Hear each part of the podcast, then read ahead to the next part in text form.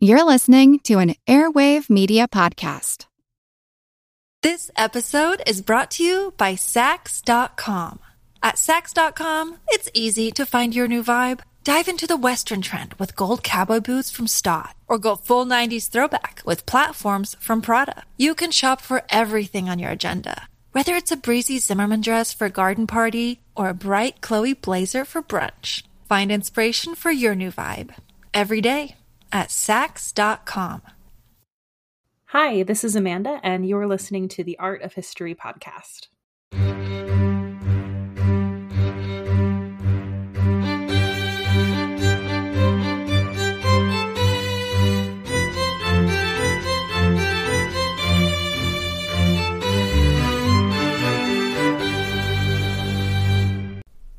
Hi, everybody. Welcome back. Feels like it's been forever, but that's, you know, totally on me. I'm Amanda Matta. I have a degree in art history and an accidental social media presence, so here we all are. This episode is going to be a bit different than usual. Today we're going to talk about one of the most famous works in art history, Sandro Botticelli's Primavera. I didn't really want to do a deep dive on the Medici family, however, who it was commissioned for, or on Renaissance Florence at this moment in time. I, I just, I don't know. I just wasn't feeling it. What I found myself doing instead was I was sort of going a bit Da Vinci Code on this painting, trying to puzzle out the meaning anew. This is one that I wrote a paper on in my undergrad, and I just found myself getting sucked back into it while I was writing this episode. Spoiler alert nobody has ever agreed on what is going on in this painting, what it all means, what is a symbol, what isn't, or even to a certain extent, who is who. So, while normally on this podcast I select a work of art that can tell us a story from the past, this week I'm going to take us on a tour of one artwork. If you're someone who likes to listen while driving or while you work, I would recommend pausing until you can take a look at the painting to refresh your memory of what I will be blabbering about for the next however long, uh, or at least ensure that you have a good mental image of the painting before you go any further. I will still guide us through a close look at the painting together, but some of this will just make more sense if you have it in front of you. I know it's the limitations of doing an art history podcast in an audio format, I get it. As always, I will be posting this week's artwork over on Instagram at Art of History Podcast. While you're there, go ahead and give me a follow. It will only save you time for future episodes. There will also be some detail views and some supplemental images over there, so definitely check it out whenever you get the chance. But without further ado, we're going to dive right in and do some background before we look at our painting. There's not much we know for sure about the Primavera, but one thing we can be sure of is who painted it. That would be one Sandro Botticelli. This is coming from London's National Gallery. Botticelli was the son of a tanner. He was actually born Alessandro de Mariano Filippi. Filippi? Filippi? Alessandro de Mariano Filippi, I'm thinking. But he was given the nickname Botticelli, derived from the word Botticello, meaning a small wine cask. Oh, the money I would pay to know for sure how that nickname came about. It's thought that Botticelli first trained with a goldsmith before entering the studio of the artist Fra Filippo Lippi, who, if you know your art history, he was the first Western artist to use foreshortening in a fresco to make it look as though the figures were actually receding back into space. It was these little flying angels, and it was quite revolutionary for the time, believe it or not. Botticelli began his own career painting frescoes for Florentine churches and cathedrals, and by 1470 he had his own workshop. His old boss, Fra Filippo Lippi, had some excellent contacts around Italy, including the patronage of some of the leading families in Florence, like the Medici. Botticelli, in turn, spent almost all of his life working for the Medici family and their circle of friends, for whom he painted some of his most ambitious secular paintings, such as the Primavera. In 1481, he was summoned by the Pope to Rome to help decorate the walls of the recently completed Sistine Chapel. A year later, he returned to Florence, and the period from 1478 to 1490 saw him at his most creative. This was the period during which he produced his most famous mythological works, such as The Birth of Venus. Botticelli painted the Primavera sometime back between 1477 and 1482, probably for the marriage of Lorenzo di Pierfrancesco de' Medici, cousin of the powerful Italian statesman and important patron of the arts, Lorenzo Medici. If you know anything about the Medici family, this is probably the one that you know. He was aka Il Magnifico. So, so much we could say about that dude, but for now, just know that he was the de facto head of government in Florence and one of the most powerful men of all Quattrocento Italy. That is a fancy word for the 15th century. Il Magnifico was tasked with overseeing the education of his young relative Lorenzo di Pierfrancesco de' Medici, who therefore picked up some pretty liberal views through his education under some of Florence's most esteemed tutors.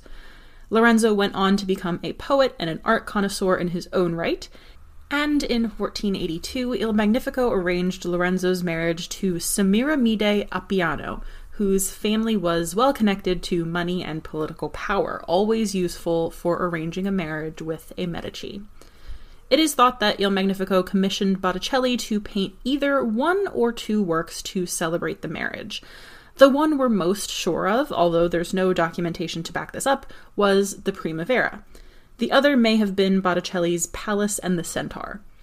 The original title of the Primavera is unknown. It was first called La Primavera, or Spring, by the artist slash art historian Giorgio Vasari, but he only saw it some 70 years after it was originally painted.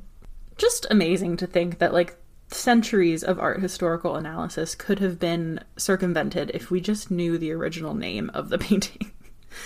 Vasari, the one who wrote about it, was a well known 16th century artist in his own right, but he's probably best known to history and anyone who has ever taken survey of Western art as the author of Lives of the Most Eminent Painters, Sculptors, and Architects, a series of artist biographies that formed the basis for modern art history.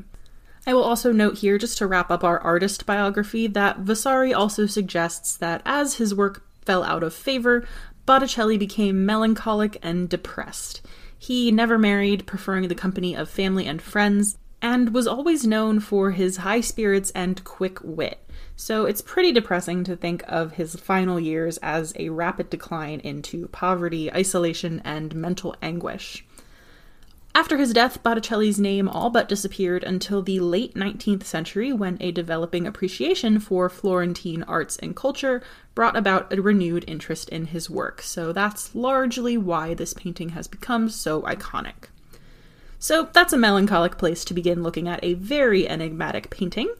Vasari laid eyes on the Primavera in 1550 at, quote, Castello, the villa of Duke Cosimo of Florence, where it was one of two figural paintings. Quote, the one a Venus who is born and is with the breezes and winds that carry her to land with the loves, and likewise another Venus, whom the graces beflower, denoting the springtime. In both of these he expressed himself with grace. Vasari could be a little a little wordy, it is true. But if you can't tell from that description, Vasari saw the Primavera displayed alongside the birth of Venus. For a long time, the two were actually supposed to be a pair, but we are now 99% sure that they were not. In fact, Lorenzo di Pierfrancesco is now believed to have commissioned the birth of Venus much later in his own life. Other evidence to support them not being a pair is that the Primavera was painted on wood, while the birth of Venus was painted on canvas. And as we'll see, there are departures in the deeper meaning of each painting, which I think means they were definitely not meant to coexist for the viewer. Today, the Uffizi Gallery in Florence houses both works. Of the Primavera, they write, it is painted on a poplar wood backing, and towards the end of the 15th century, it was to be found in the house in Via Larga, modern day Via Cavour, that belonged to the heirs of Lorenzo di Pierfrancesco de' Medici, cousin of Lorenzo il Magnifico. It was hung above a lettuccio, a kind of chest with a back that was often among the furniture items in noble Renaissance homes. It was later moved to the Villa di Castello. I apologize also in advance for my Italian pronunciation in this episode. I took French, so. An earlier inventory from a 1499 account of the household of Lorenzo de Pier Francesco, the painting is described just as, quote, a panel of wood attached over a lettuccio in which is painted nine figures of men and women, estimated at 100 lira. We now know that in the setting for which the painting was designed, the bottom was about at eye level or just slightly above it, partly explaining the quote, gently rising plane on which the figures stand. So, if you really want to get a 1400s view of this piece, I suppose you should hold your device about eye level and look up at it. Let's do our close look of the painting now, but just know we will be revisiting certain portions of the canvas over the course of the episode to go into even more detail. So, as that very vague account from 1499 says, the painting shows nine figures actually from classical mythology six female, two male, and one Cupid. They are grouped together in an orange grove.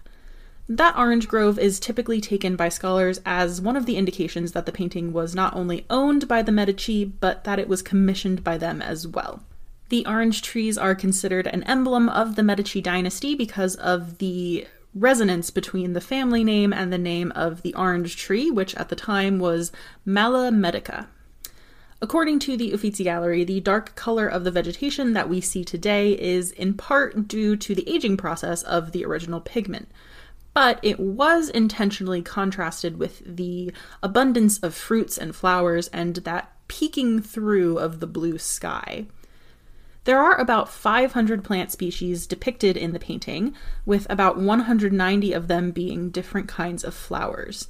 At least 138 of the different plant species have been specifically identified. They were all accurately portrayed by Botticelli, indicating that he perhaps used an herbarium as a reference.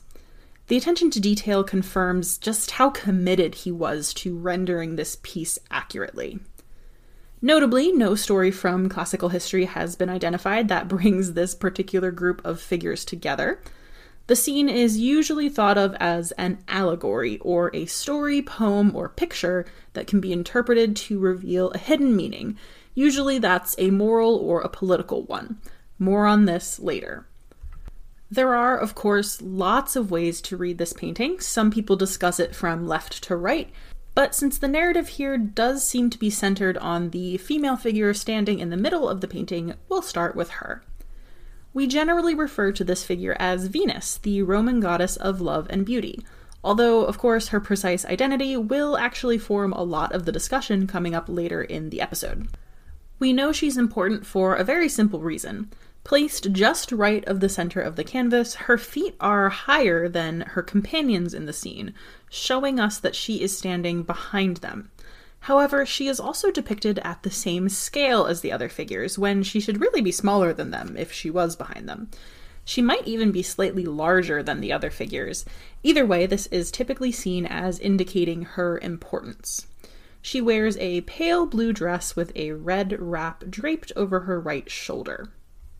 She lifts her right hand in almost a gesture of benediction or blessing. Her eyes gaze out the canvas at us. Her hair is golden and secured underneath a very, very sheer veil.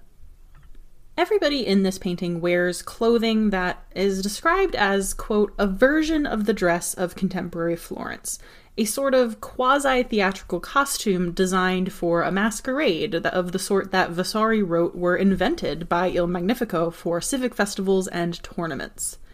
As we will shortly see, this might be a clue to the painting's purpose. Thinking of the Primavera as an allegorical tableau or a theatrical scene gets rid of any requirement for a strict meaning to emerge. The dark leaves of the trees, identified as a laurel bush silhouetted behind this central figure, form a type of arch. It's kind of broken up, but it draws the eye. Laurel, or lauro in Italian, would have been a clever homophone to connect the painting to its owner, Lorenzo. To Venus's right, our left, are the three Graces who clasp hands and dance in a circle. One scholar has identified these women uh, from left to right as pleasure, chastity, and beauty. They wear pearls in their heads, a sign of their chastity and purity that is somewhat at odds with their very sheer, barely there clothing. Directly above Venus, a Cupid, with his eyes covered by a delicate blindfold, aims his arrow at the figure in the center of the grouping, identified as Chastity. While her two companions look across their small circle at one another, Chastity is looking farther to the left of the canvas, towards a male figure. Mercury is the Roman counterpart of the Greek god Hermes, the messenger god. In his Roman mythology, Mercury is the god of commerce, communication, travel, as well as the patron of thieves, messengers, and merchants. The fact that Chastity is looking over to him just as a Cupid aims his arrow at her perhaps indicates the effect that love will soon have on Chastity. For his part, Mercury reaches into the air at the left hand edge of the painting. He is clothed in red with a sword and a helmet, and raises his caduceus, that wooden rod that doctors use as their symbol with the two snakes and the wings. he raises that towards some wispy gray clouds just at the edge of the canvas. He is literally about to push away the gray clouds of winter. We can look at him as the guard of the garden, wearing a quasi military outfit and facing away from his companions. He's kind of like the lookout. To Venus's left, so on the other side of the canvas, on our right, is another tableau entirely, containing the wind god Zephyrus, the west wind and the bringer of spring breezes, as well as the nymph Chloris, who he has apparently just seized. Chloris is frantically lunging away from him, but to no avail. It's thought that Chloris is visually intertwined with the woman next to her. She is Flora, the Roman goddess of spring. This is an attempt on the artist's part, we think, to imply that the two figures are actually one and the same. In ancient mythology, Chloris, a nymph, is transformed into a deity after succumbing to Zephyrus's advances, which can really be read as rape. She married him and bore his child. Her divinity, a reward for submitting to her husband, is implied by immaculate serenity and her composed stature. In the painting, flowers and leaves grow out of Chloris's mouth and get lost amidst the flowers and vines that are used to adorn Flora, further carrying the metaphor that the west wind will herald the new growth of spring, which then bears fruit. Together, these two female figures, Chloris, sometimes called Nimble Spring, and Flora, called Bountiful Spring, are meant to be read as an allegorical manifestation of fertility. Draped in flowers and vines, Flora does indeed have an air of the bountiful about her. As she scatters petals at Venus's feet, we can't really help but also connect her presence to the other goddess's dignified setting and pose. Also, like Venus, Flora is returning our gaze out of the canvas.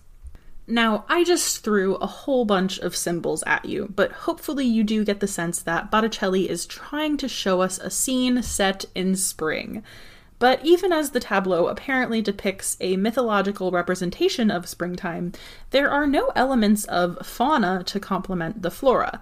No birds in the foliage or tiny scurrying animals at the figure's feet, not even really any insects. It's actually a strangely still, suspended, almost melancholic scene. Most critics agree that the painting is indeed an allegory based on the lush growth of spring, but accounts of any precise meaning vary from source to source. Many explanations involve the Renaissance Neoplatonism, which then fascinated intellectual circles in Florence. This was the idea that there was one single supreme source of goodness and life in the universe, from which all other things descended.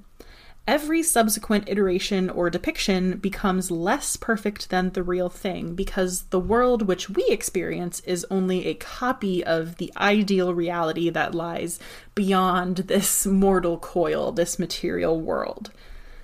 Botticelli was probably also drawing on multiple literary sources in creating the Primavera. I'm not really well versed on these, but they include that of Ovid and Lucretius. These all came together in his composition of the Primavera to create a new type of courtly art, what's been called visual poetry. As art historian Webster Smith contended, quote, perhaps everyone in the literary circle around Lorenzo was expected to discover or invent narrative, po- poetical, and symbolical affiliations to accompany the Primavera.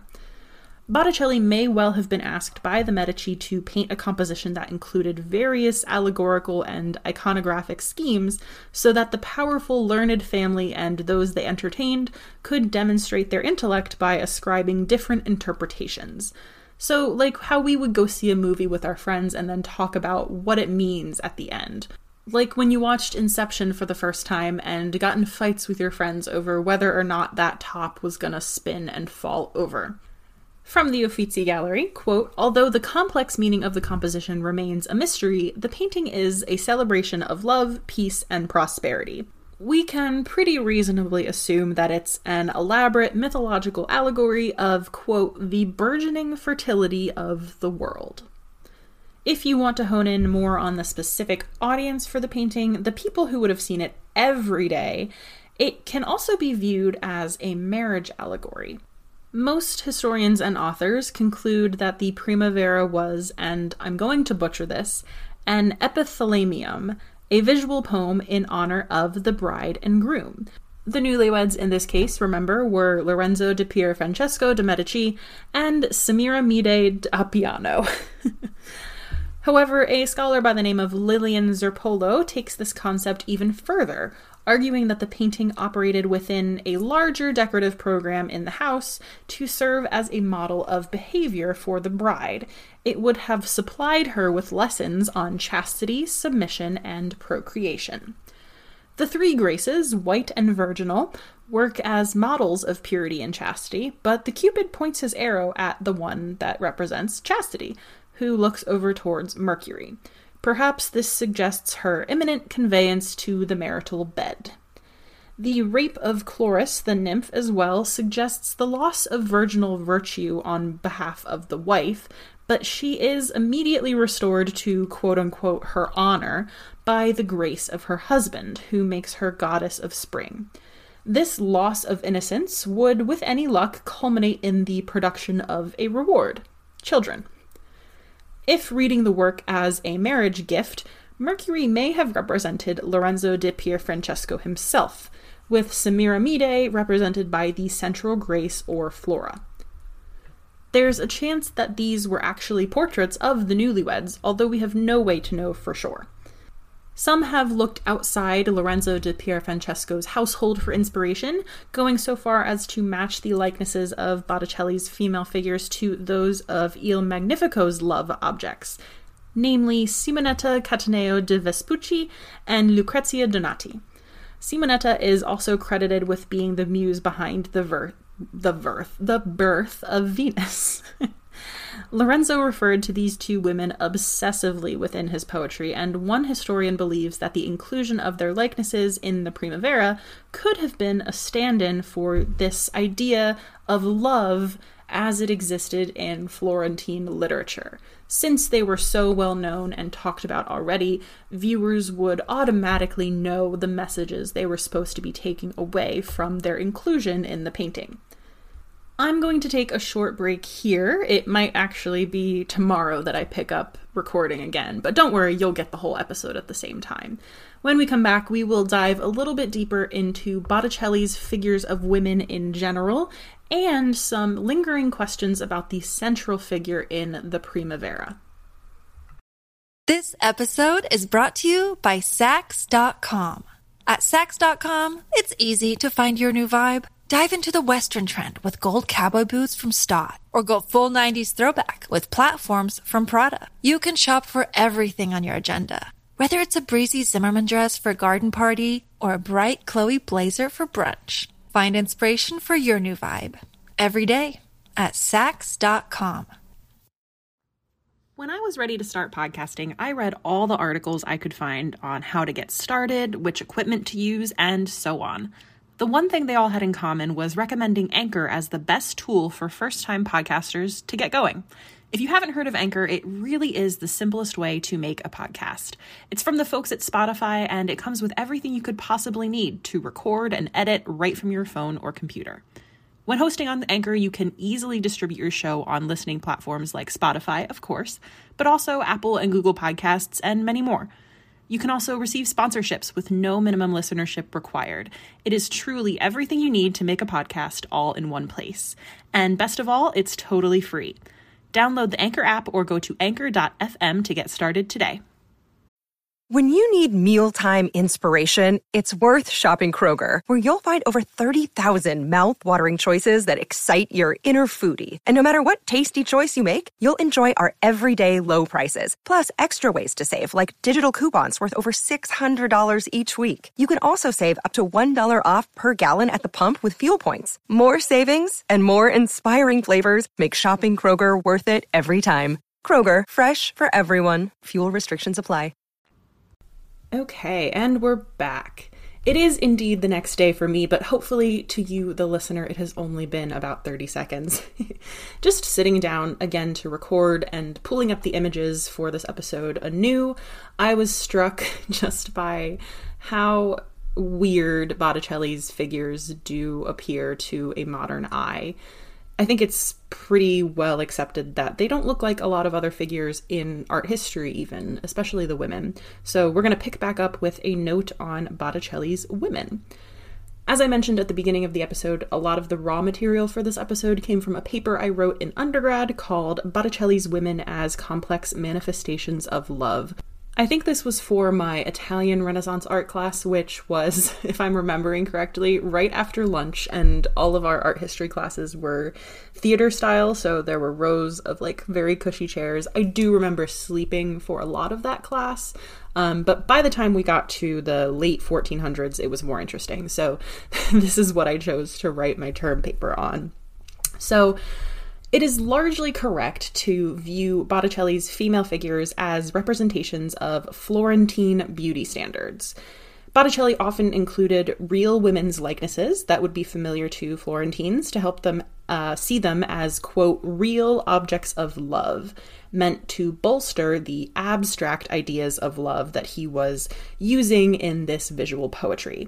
He would also use them to stand in for the types of figures that people were used to seeing. So, the goddess, the Virgin Mary, he would use these real women as stand ins to help connect the viewer to the message he was trying to get across. They were meant to call to mind the era's greatest beauties. But their physical attributes speak to their significance not only on an aesthetic level, but also on a moral and philosophical one. Every single female figure in the Primavera, for example, shares the same wavy blonde hair and they have these weird, similar face shapes. This was also on purpose, not just because his models all happened to share the same features, but because there was a reason that those features were so highly prized by the Florentines. 15th and 16th century writers expended considerable effort in their quest to promote a single ideal form to which women could aspire. By way of example, I have a passage from 1541. I'm not going to be a coward. I'm going to try and say the name of the larger work that is it is an excerpt from. Um, it's from the Dialogo della Bellezze delle Donne from Opere di Messer Agnolo Firenzuolo Florentino. In it, Agnolo wrote of the ideal beauty, quote, the cheeks should be pale yet radiant, being features which possess a certain luminosity, like ivory, as well as whiteness. The cheeks, therefore, to be called beautiful, should have a shining pallor, while the breast should be merely white. Hair should be fine and blonde, now resembling gold, now honey, now shining as the bright rays of the sun, wavy, thick, and long. The forehead should be spacious, that is, broad, high, pale, and serene. Its height is recommended by many to be the third part of the face. The height then should equal half the width. From a 21st century viewpoint, this is an incredibly narrow beauty standard. The face should be white but not matte, it should be glowy. the forehead should be about a third of the width of the entire face, and so on. It does seem absurd that all women in Florence, even, in order to be considered an ideal beauty, should have possessed abundant golden hair or glowing ivory cheeks. Although remember, a matte color should be present on her chest lest she be considered wanton. But this depiction did not exist without deeper and some might say more sinister intentions. Renaissance writers referred to men and women in terms of their very different, quote, temperature and complexion. These beauty ideals were used to uphold gender ideals. Women were understood in terms of their moral nature and were absolutely considered to be the more delicate sex. Of course. Men, on the other hand, had different ideals centered around strength because they had, to the Florentines, fundamentally divergent natures to women. Thus, a ruddy complexion in a man would denote power, dynamism, and potency, while in a woman, the same darker complexion would suggest overexertion, depravity, and ill breeding. In the Primavera, the only male figure, Mercury, is instantly distinguishable from his female companions by his more swarthy skin tone and his dark hair. Botticelli's female figures are typically passive as well, in ways that would be expected in Quattrocento depictions of women. Their gazes engage us but do not directly challenge the viewer. And Their ideal figures are intentionally easy on the eyes. However, Botticelli demonstrates in other works, The Return of Judith, for example, which I have included on the Instagram, that he knows how to paint what today we would call strong women. Judith was considered the prototype of female strength to the Florentines, since she alone had summoned up the courage to murder the tyrant Holofernes. This is a story from the Bible. Botticelli shows us in his painting Judith with Abra, her maid. Both are striding ahead, Abra carrying Holofernes' severed head on her own, while Judith has an olive branch in her left hand as a symbol of peace, and she carries a sword in her right hand. She also strides ahead with her right foot forward, a stance of power traditionally ascribed to male figures. You might notice in the Primavera that Flora has her left foot forward and Chloris is running forward with her right foot forward. So maybe there's some lesson there about taming women through marriage. I don't know. As one historian pointed out, Judith is imbued with, quote, a sense of female independence and perhaps even sexual autonomy. She is strikingly beautiful, yet also fully in control of her own femininity femininity. I don't think that the same can be said of the figures in the Primavera or in The Birth of Venus, for example, but I believe it was a deliberate choice on Botticelli's part to depict his female figures passively where he chose to. This allows us to better meditate upon their symbolism and to accept them as a type rather than as an individual person. To show you what I mean by meditating on them as a type, let's look more closely at the central figure in the Primavera, who we have been calling Venus. We'll see what this looks like in practice. Prior to 1550, no attribution was given for this central figure's identity. Remember, the earliest inventory from 1499 only described the painting as, quote, a panel of wood attached over a lettuccio, in which is painted nine figures of women and men, estimated at 100 lira. If I've done my historic conversions of currency correctly, which I am in no way confident that I have, I think that would be worth about 700 US dollars today, but it's it's really hard to it, I I can't do math. Let's return to where I am more comfortable, our painting, where Again, now we commonly accept the central figure as Venus due to her, quote, overt, albeit cool, eroticism and her diaphanous drapery, which does more to reveal than to conceal. But remember, it would have been really cool to hang around this painting with other learned Florentines to debate and discuss the meaning. And so there are other theories as to this female figure's identity, and these all stem from, from her appearance within the larger scene. She cannot, it is important to note, be identified just on her own. There are no attributes given to her to identify her as Venus without looking to her other companions to complete the story. In short, if the central figure of the Primavera is Venus, then she's not a stereotypical one.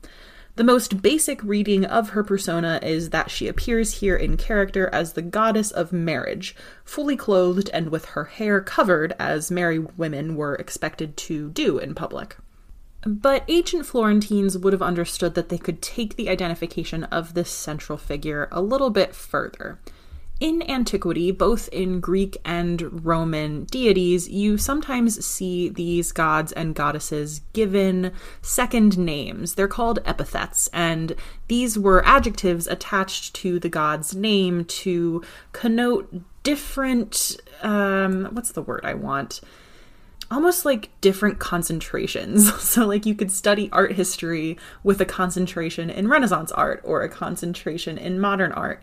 The same thing happened with the gods and goddesses. So, Venus had so many different iterations that could be attached to her, where she represented different things to different people over time. So, for example, there was Venus Felix, the lucky Venus. Um, there was also the Venus Libertina, Venus the freed woman. I like this one from Wikipedia Venus Verticordia, Venus the changer of hearts. So, in 1992, a historian named Charles Dempsey held that Botticelli's Venus in the Primavera has adopted the guise of Venus Genetrix, a regenerative form of the goddess who existed in rustic antiquity as a life giving force for nature. She was called Venus the Mother. And her concentration, if you will, was motherhood and domesticity. Looking back to the Florentines themselves, Neoplatonic philosopher Marsilio Ficino, Ficino wrote in 1499 about the varying natures of Venus and of love itself. He wrote of the understanding of, quote, two Venuses accompanied by two loves. One is the celestial, the other earthly. The celestial Venus was born from Caelus without a mother. The earthly one was born from Jupiter and Dione. Dione, I'm sorry. Venus has two natures one that is intelligence, which we have placed in the angelic mind, the other is the drive to procreate, attributed to the soul of the world. The first encloses within itself divine splendor, which is then diffused to the second Venus. This second Venus radiates sparks of the received splendor into the matter of the world. So, in both these powers, there is love, which in the first is desire to contemplate beauty, and in the second is desire to generate it. Both kinds of love are honorable since they follow the divine image. Now, the Primavera Venus is not the only one of Botticelli's paintings to possess a central figure called Venus with such characteristically Florentine features. The woman at the center of the birth of Venus, again, I have posted this on the Instagram post for this week, she boasts the same flowing golden hair, although hers is uncovered, and she has that same characteristic high brow and impossibly elongated proportions. Many still view this and the Primavera as companion pieces, since they are Botticelli's largest mythological works. And if you look at the two side by side, there is a sort of visual progression from left to right. You can almost imagine the scene in The Birth of Venus happening just before the scene in the Primavera. It's as if Venus has stepped off of her scallop shell, been clothed in the cloak of flowers being presented to her, and has stepped into the lush garden in the Primavera to preside over springtime. Even the young woman who holds a cloak out to the nude Venus is sometimes identified as one of the Graces, or as the Hora of spring. She holds out a cloak covered in flowers, and it's easy to see the similarities between her and the figure of Flora in the Primavera. Some scholars therefore call Venus in the birth of Venus the celestial Venus, who was born from the sky god and who emerged from the sea. The Primavera Venus then would be more precisely the earthly or natural Venus, who receives her divinity from the grace of the celestial Venus and through her beauty and fertility, quote, radiates sparks of the received splendor into the matter of the world isn't it just fascinating to see how people were explaining the nature of things? I just this this would have been a vibe to just live in Florence. I mean, not as a woman obviously, but to live in Florence and just expound over the nature of Venus and have that be uh, I don't know. I don't know. Different times, simpler times. Bring this back pulling ourselves back to the Primavera and looking again at that rather melancholy, austere springtime, this would be accounted for in the understanding of the uh, celestial versus the earthly Venus. There is abundance and splendor in the earthly Venus's orange grove that stems from her engendering of the idea to generate beauty. The trees in the birth of Venus are also orange trees, although notably they are not bearing fruit. So it's if we're looking at these two as companion pieces in a way, it's almost as though the um, earthly Venus in the Primavera has gotten straight to work. She's in the midst of generating life and beauty around her. Botticelli's unclothed Venus in The Birth of Venus on her scallop shell allows the viewer to instead meditate on her divine beauty, not the surroundings that she is stepping into. We are able to contemplate the perfection of the human body as an extension of divinity. There is, as I said, no fruit in her tableau because the love shown here will never come to fruition. This is the type of humanist view on love and human nature that would have just been emerging in Botticelli's Florence at the time that he was undertaking his career. All of that said, what if I told you that some people reject the idea that the Primavera is overseen by Venus at all? One historian, Jean Gillies, re examined Botticelli's figure entirely and concluded that she is not Venus, but rather the moon goddess Isis, depicted as she was described by Lucius Apuleius in his second century account of the Judgment of Paris, the Golden Ass. Gillies describes this work as, quote, an allegorical autobiography of Apuleius's spiritual awakening and initiation into the cult of Isis, an incident mirrored in many 15th century thinkers' own intellectual or spiritual ventures into the occult. In this context, she says that the Primavera would ultimately become a work that was meant to, quote, show young Lorenzo the benefits of a measured, judicious life guided and blessed by a divine intermediary whose power controls the revolution of the heavens. Gillies bases her comparison of Botticelli's figure to Isis on her visual attributes. Isis is described in Apuleius's text as wearing a golden veil adorned with a round disc. Botticelli did indeed paint his so called Venus with a minuscule crescent moon atop her head. I have a detailed view on the Instagram of that. She also wears a medallion featuring a second crescent moon between her breasts. Gillies accounts for the medallion's golden color, as it would typically be silver, by postulating that it is reflecting the sun's rays, which presumably lie outside the picture's limits.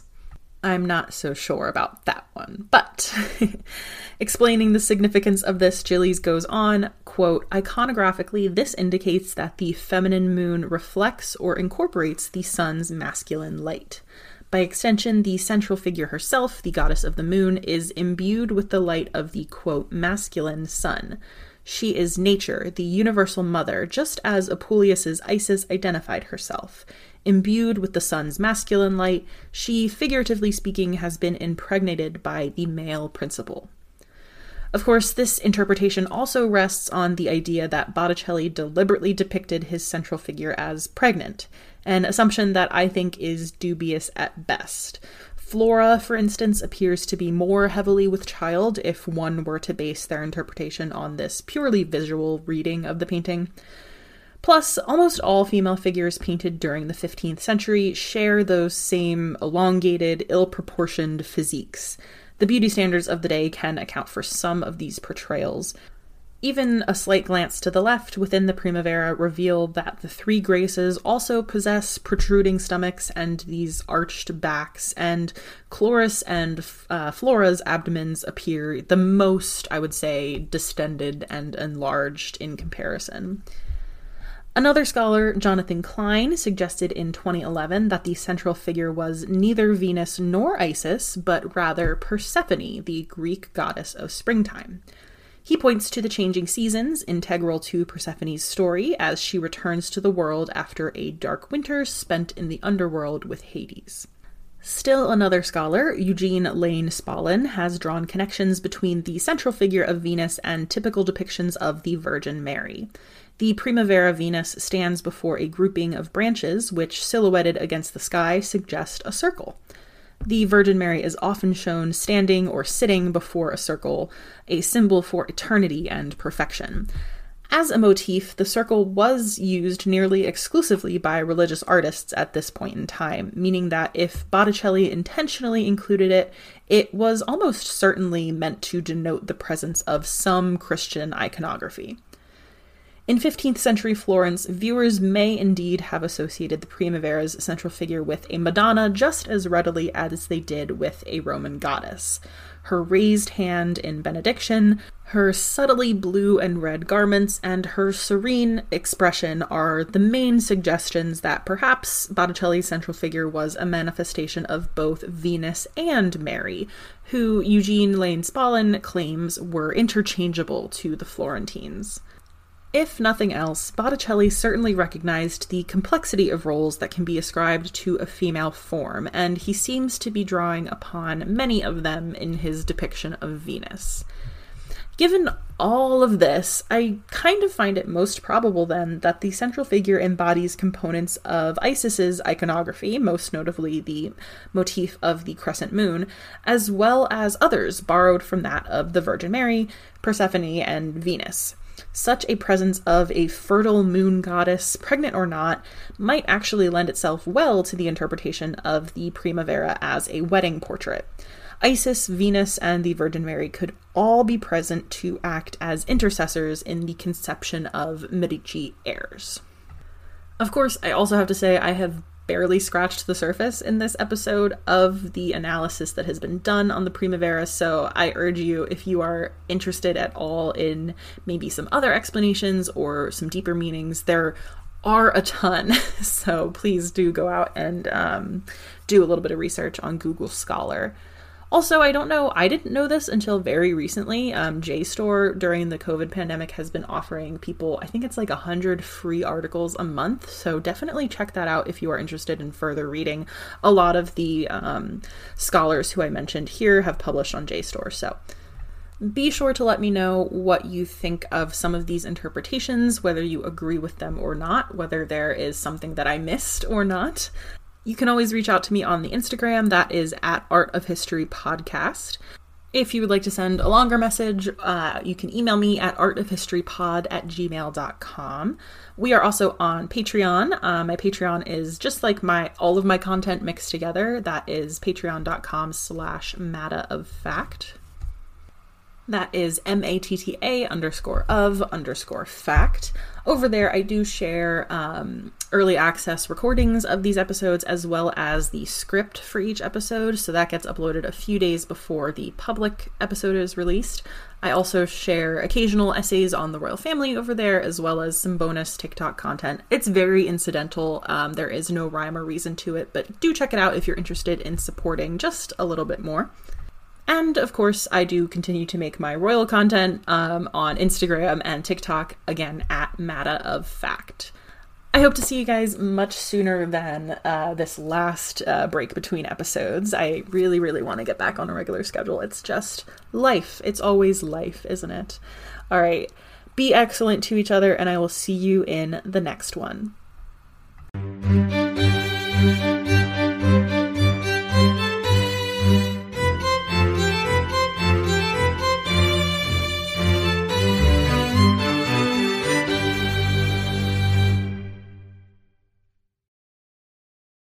As a long-time foreign correspondent, I've worked in lots of places, but nowhere as important to the world as China.